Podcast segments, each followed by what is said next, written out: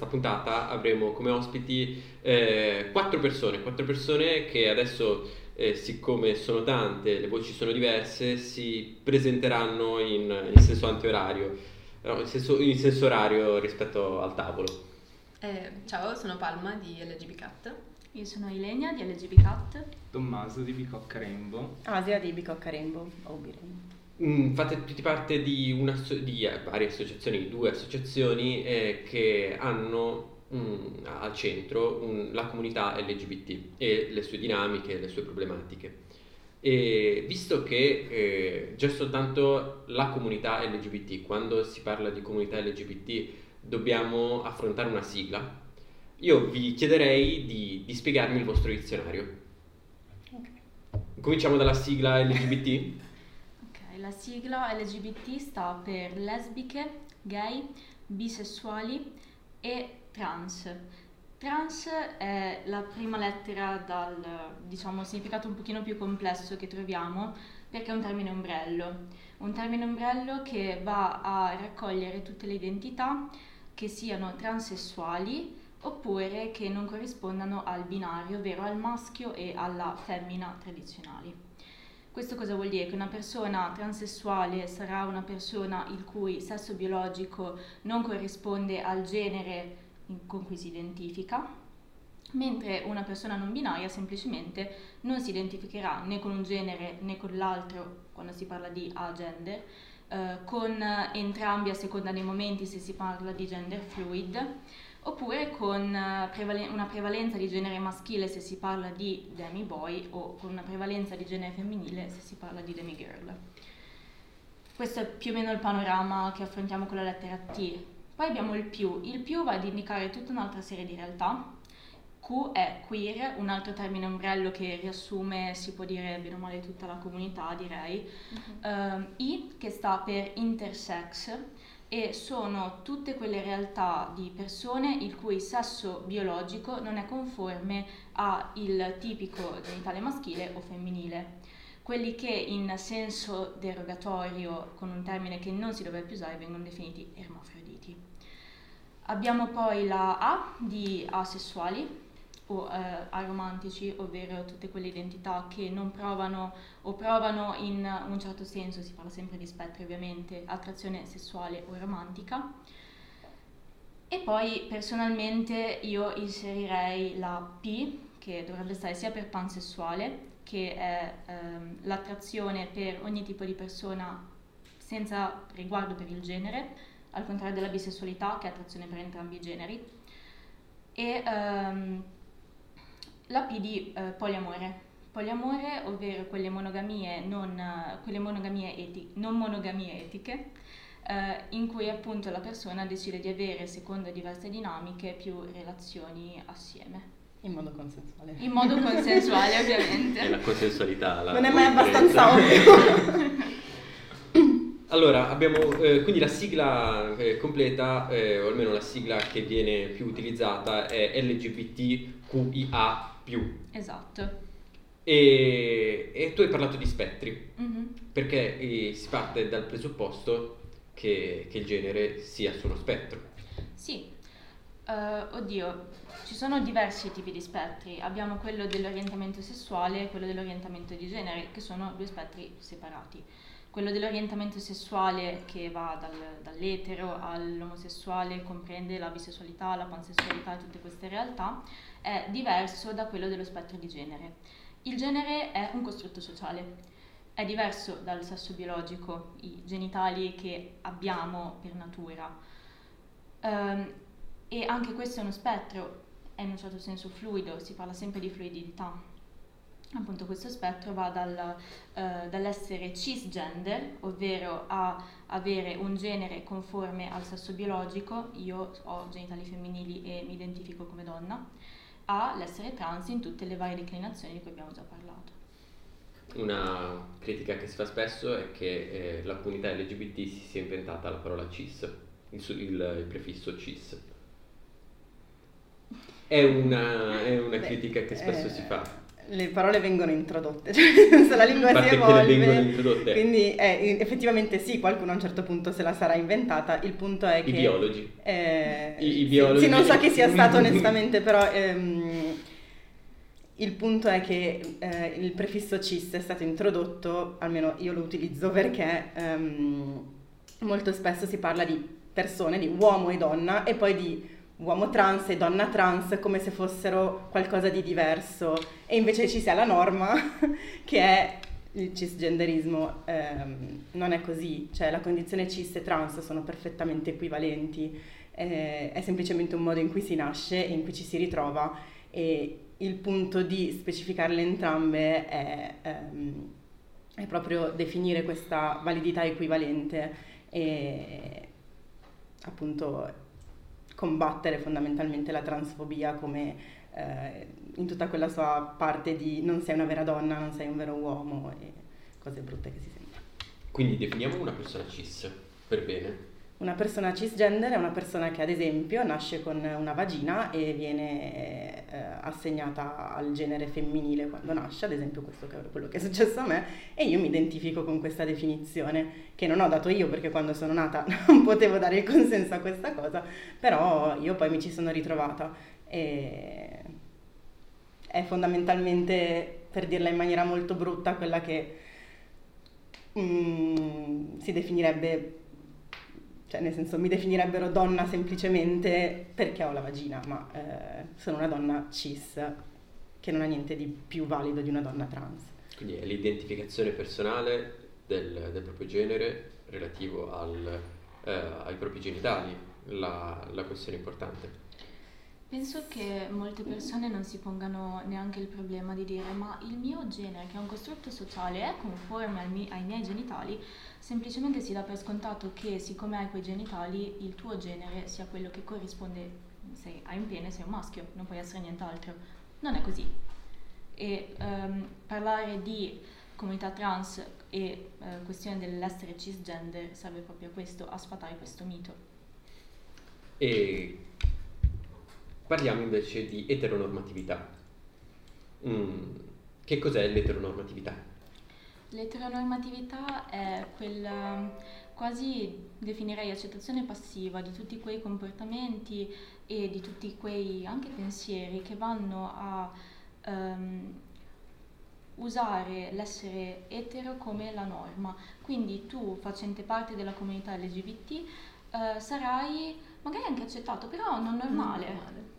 Sei comunque diverso. Beh, per dare degli esempi è, è proprio il dare per scontato che sarai eterosessuale, cioè il fatto che se non sei etero devi fare coming out, cioè dichiararti no etero, eh, ai bambini maschietti chiediamo se hanno la fidanzatina perché diamo per scontato che sarà quella che vorrà, eh, ma anche il fatto che ad esempio parlare di omosessualità a un bambino è un errore, mentre chiedergli se ha la fidanzatina che significa parlargli di eterosessualità è invece molto normale. È come se l'eterosessualità fosse imposta, cioè questo canone è talmente tanto forte che diventa un dogma e quindi chi eh, si allontana da quello comunque deve in un certo senso giustificarsi o esprimere quello che è e quindi di conseguenza eh, è normativo perché è appunto imposto. Ma anche solo il fatto che magari un film o video, qualunque cosa che viene mandata in streaming ovunque e la coppia etero che cioè, mostra appunto il fatto di essere una coppia eterosessuale non è nessun problema, quindi magari scene di sesso normalissime vengono ritenute, cioè considerate normali, mentre magari un bacio, non lo so, o una presunta relazione tra una coppia invece non etero è subito scandalo, quindi E c'è questo forte contrasto. l'eteronormatività è associata spesso alla mononormatività, che è in contrapposizione al, eh, all'essere polimorosi. Mhm. Allora, la mononormatività è il dare per scontato che l'unica forma di unione possibile tra le persone sia un'unione monogama, un'unione, magari mettiamoci anche etero, tra un uomo e una donna cisgender, che si sposano e vengono uniti per sempre fino a che morte non, non li separi nel sacro vincolo del matrimonio. Può ess- è sicuramente un'opzione valida, non è l'unica valida. Il poliamore, per poliamore si intende appunto l'unione tra più persone, eh, ovviamente consensuale, che può assumere anche dinamiche molto diverse. Abbiamo la cosiddetta triade tripletta, quindi semplicemente l'unione tra tre persone invece che due, abbiamo unioni gerarchiche, anarchia relazionale eh, e sono tutte relazioni assolutamente valide. La mononormatività è il dare per scontato che invece non sia così. E come diceva Palma, ad esempio, è evidente nella rappresentazione che abbiamo dei media. Le, ehm, i film, telefilm, ma anche le notizie che parlano di ehm, coppie di coppie eh, etero, cis e mononormate sono infinite rispetto invece alla rappresentazione delle persone poliamorose che vengono addirittura um, c'è stato uno scandalo sulla, sulla, stampa, una giornalista ha definito le persone um, poliamorose sì, beh, fanno solo scappatelle consenzienti, sono egoiste, alla fine non sono una questione di sesso, non è così. Quindi bisogna ricordare che non è semplice e puro scambismo. No, assolutamente no. Posto che anche lo scambismo può essere valida come, mh, mm, come approccio alle relazioni, perché no? Giusto, giusto, effettivamente. Il, um, però abbiamo parlato di tanti diversi argomenti, anche slegati tra di loro. Perché un polimoroso non per forza è, è una persona gay, è una, una, persona queer, perché vi interessate a tutta questa serie di argomenti così scollegati, apparentemente scollegati?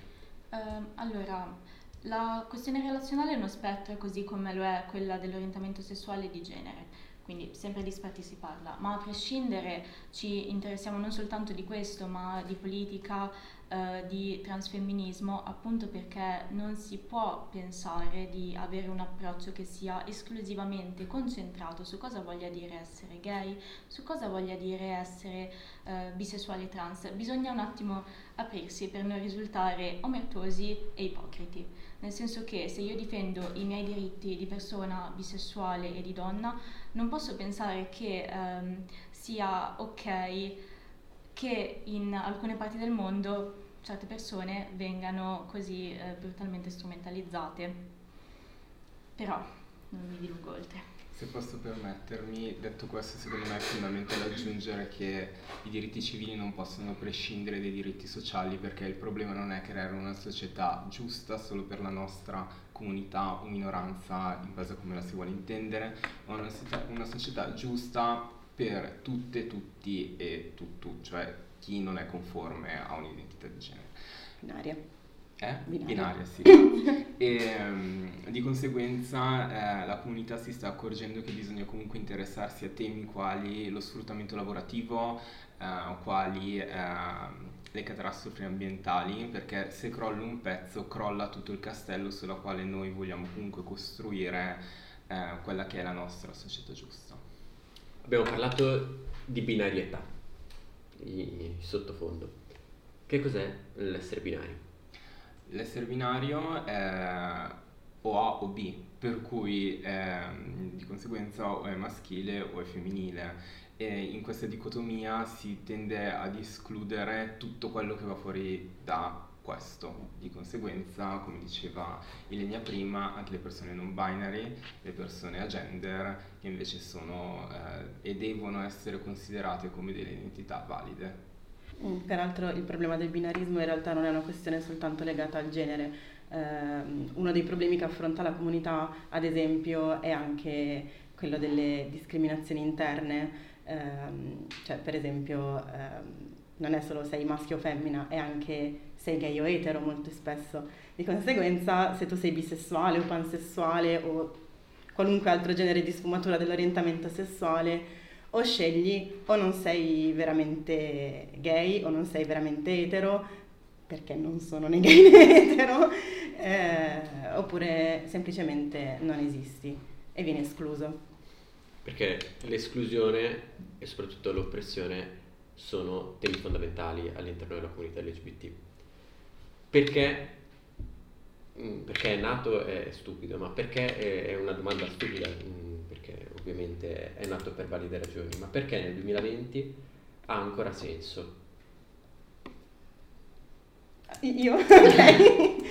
Beh, um, innanzitutto um, perché è nato il Pride e perché effettivamente noi ancora scendiamo in piazza. Ora dal punto di vista storico non mi dilungo ma non sarei nemmeno in grado quindi vi chiedo assistenza in caso ehm, No, storia, domanda, molto, storia molto breve. Il Pride è nato eh, negli Stati Uniti a New York eh, il 28 giugno del 1969 perché durante un'incursione della polizia allo Stonewall Inn, infatti si parla di moti di Stonewall, che era semplicemente un bar in cui le persone della comunità andavano a divertirsi.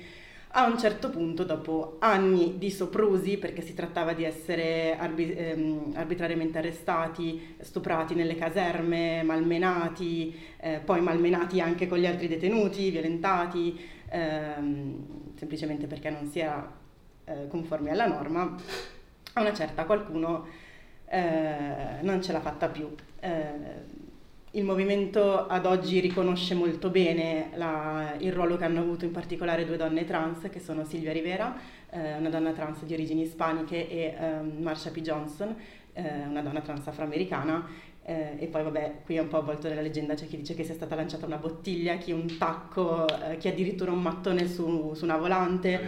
La mia Anche la mia di brutto. Ehm, Però il tacco è poetico. esatto. Ehm, E, da lì è partita la rivolta e poi ci sono anche molti racconti molto belli. Quindi perché lo facciamo? Perché l'abbiamo fatto? Perché l'oppressione eh, era mh, diventata eh, intollerabile e qualcuno finalmente ha reagito eh, iniziando la liberazione e infatti dobbiamo tutto a queste donne. Perché lo facciamo oggi? Perché eh, l'oppressione non è mai finita, cioè eh, l'oppressione sistematica, anche istituzionalizzata, cioè che viene proprio dalle istituzioni, cioè mh, basti pensare, adesso non è particolarmente mai stata di mio interesse perché a me non me ne frega niente di sposarmi o cose del genere, però eh, quando si è deciso di mh, mettere alla pari le coppie eterosessuali eh, e le coppie omosessuali, e solo le coppie, eh, la legge che è stata, che è stata, che poi è passata, di fatto sancisce che le coppie eh, omosessuali valgono di meno. Eh, lo fa in diversi modi, mh, poi non sono così preparata. Ma quello che si fa oggi comunque appunto combattere non solo questo tipo di diversità, ma un'oppressione molto più grande e che appunto non include neanche solo, innanzitutto non, non include solo le coppie omosessuali, ma tutta la comunità e soprattutto non solo la comunità, cioè non, non esiste una lotta per la liberazione della comunità LGBT che non sia anche antifascista, antirazzista, anticapitalista, perché altrimenti eh, antisessista, perché se non abbatti tutte le oppressioni non ne puoi abbattere nessuna perché sono tutte connesse. È una cosa fondamentale ricordarsi che eh, far parte di gruppi oppressi non significa non avere dei privilegi, perché io so benissimo che sono donna e sono bisessuale, ma sono cisgender, sono bianca, sono europea, sono benestante e ho il dovere di occuparmi anche, non di occuparmi di, ma di essere al fianco di altri gruppi oppressi. Ma io direi che anche il Pride del 2020 serve ancora per tutte quelle aggressioni che continuano a essere presenti non solo nel 2020, ma fino cioè, all'estate scorsa appunto è uscita la notizia di un'aggressione omofoba subita da un artista gay a Lecce e da parte di un gruppo di ragazzi. E uno di questi, tra l'altro, uno studente della nostra università e quindi noi non possiamo stare zitti davanti a queste aggressioni. Il Pride serve anche a questo, a denunciare questi continui attacchi e che sfociano non solo in magari insulti, ma in vera e propria vi- violenza, non solo psicologica ma anche fisica. L'abbiamo chiamato Pride e abbiamo sempre chiamato Pride. Fino a un paio di anni fa, ora non ne ho idea del- dell'esatta cronologia, però eh, quando ero piccolo mio padre lo chiamava Gay Pride, altre giornali lo chiamavano Gay Pride. Adesso è stato mollato il- il prefisso. Sì, perché appunto eh, l'oppressione è spesso subdola e truffaldina e quindi si inserisce anche nelle minoranze che la vogliono respingere. Si parlava che i moti di Stonewall sono nate da eh, due donne trans non bianche e poi si parla di gay pride perché eh, questa cancellazione è semplicemente dovuta al fatto che la dinamica patriarcale si è inserita anche nella comunità LGBTQIA+, per cui gli uomini bianchi e gay hanno deciso comunque di volere il potere che nella società eh, eteronormata si aspettavano di avere o comunque che veniva presentato come un obiettivo da perseguire. Uh, poi si è parlato di Pride perché chiaramente c'è stato un mea culpa uh, forzato ma comunque doveroso.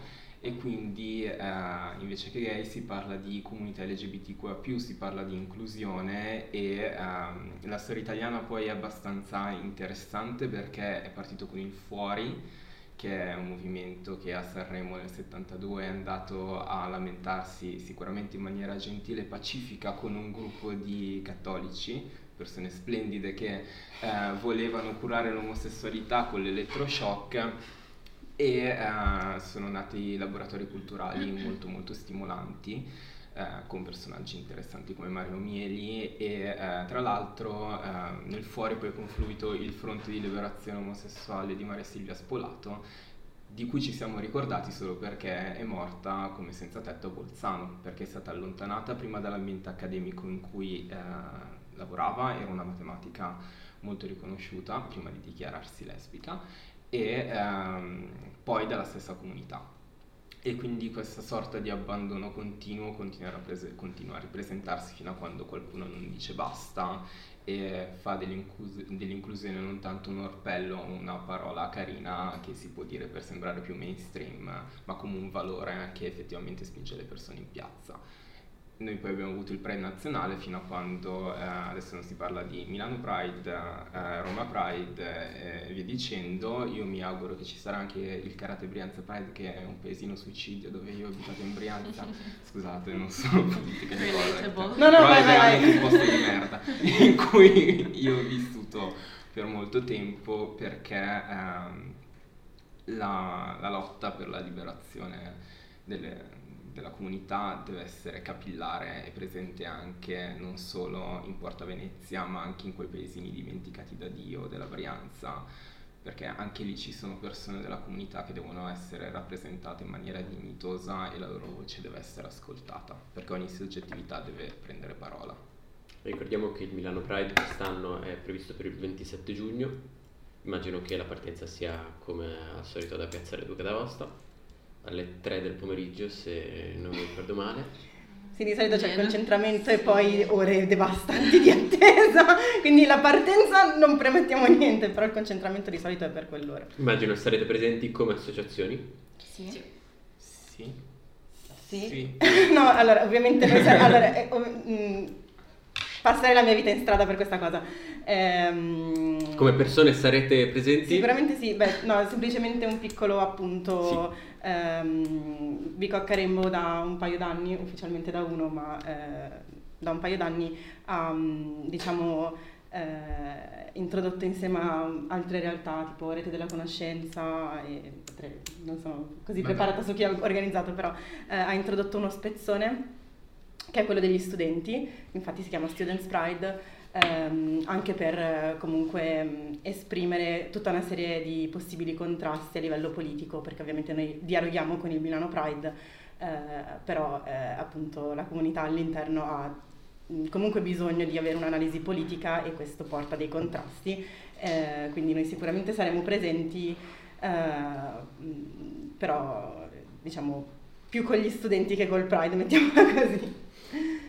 E io volevo chiudere eh, l'intervista con eh, questo episodio con un'analisi dei commenti relativi agli articoli di- del- mm, relativi al Pride dell'anno scorso. Sono andato a cercarmeli, a cercarmeli, ne ho tirati fuori alcuni. Eh, questi sono semplicemente tipologie eh, che comunque si ripetono, si sentono da anni e sono solitamente le... Io non le chiamerei neanche critiche, però sono presunte tali eh, che si fanno al Pride. Allora, Pride, ricordiamo, significa orgoglio e Anna P dice orgoglio di cosa? Di andare in giro con tette e culi di fuori? Sì. Sì, sì. È molto bello questo commento perché eh, cioè Anna P ha così ragione, solo che ovviamente noi lo intendiamo in maniera positiva, non perché eh, semplicemente ci piace spogliarci, eh, cioè a qualcuno sicuramente sì, eh, ma non è quello il punto. Um, noi lo chiamiamo orgoglio perché quello che facciamo è eh, scontrarci con l'etichetta di vergogna che ci è stata messa addosso eh, perché non eravamo conformi alla norma. Conseguentemente quello che facciamo al Pride, quindi essere estremamente visibili, estremamente queer, colorati, eh, nudi è più che altro per il caldo in realtà, eh, è semplicemente appunto mostrarci per come siamo perché quello che stiamo dicendo è che non ci vergogniamo. E che quindi comunque non c'è niente di vergognoso in tette culi, sono solo tette culi. La, se a parte che la sessualizzazione non necessariamente è una cosa negativa, dipende, uh, ma a prescindere il fatto di vedere tette e culi come qualcosa di oh, scandaloso, uh, sessuale, oh mio Dio, tette e culi, cioè eh, nel senso non è necessariamente così, sono semplicemente è un corpo. Se ci vergogniamo anche del nostro corpo dobbiamo porci qualche domanda.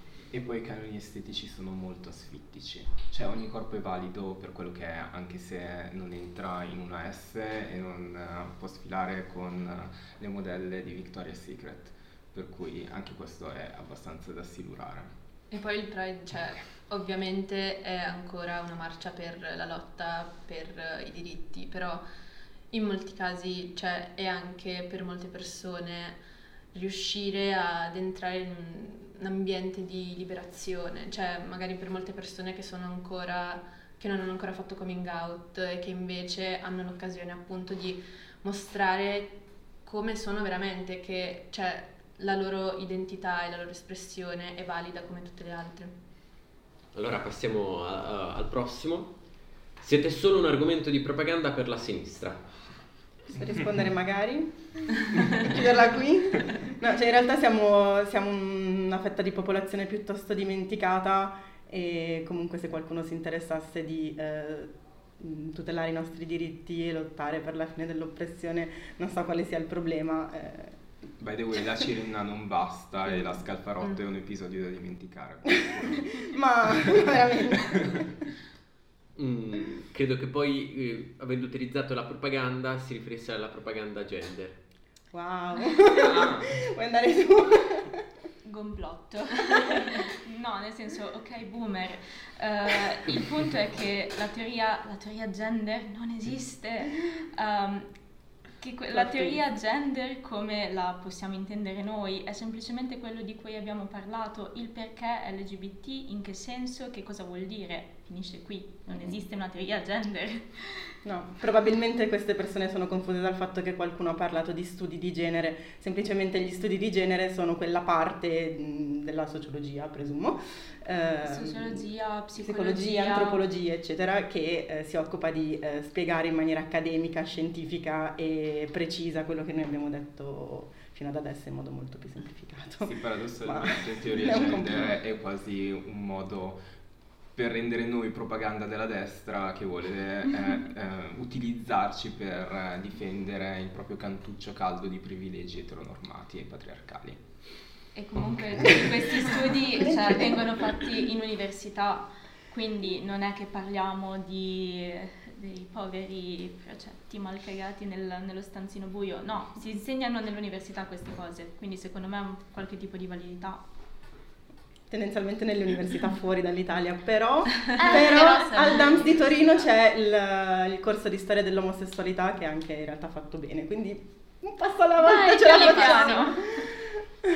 E il signor Simone C dice che ormai l'omofobia è stata sdoganata, queste sono solo pagliacciate. A prescindere che non è stata l'omofobia a essere sdoganata, che è un problema se è sdoganata, però L'omosessualità. L'omosessualità. Eh, a parte che, come diceva Palma, cioè, eh, ci menano per strada, cioè, per citare un episodio più recente, eh, un ragazzo con il quale noi collaboriamo molto spesso, eh, che è un attivista, è stato malmenato, cioè non malmenato, no, non so come sia andata l'aggressione nello specifico, però è, è stato, stato aggredito. aggredito. e poi è arrivato, penso, una, un furgoncino delle pulizie. Sì, della... qualcosa del genere, sono scappati cinque ragazzi. Eh, che l'hanno riconosciuto non solo perché è gay, ma anche perché è un attivista, quindi anche il fatto di esporsi per queste cose è in realtà qualcosa che ci mette in pericolo. Quindi cioè, adesso eh, io potrei parlare ore dell'oppressione istituzionalizzata, del fatto che non si tratta solo di omofobia e, e solo di maschi gay, bianchi che si baciano, eccetera.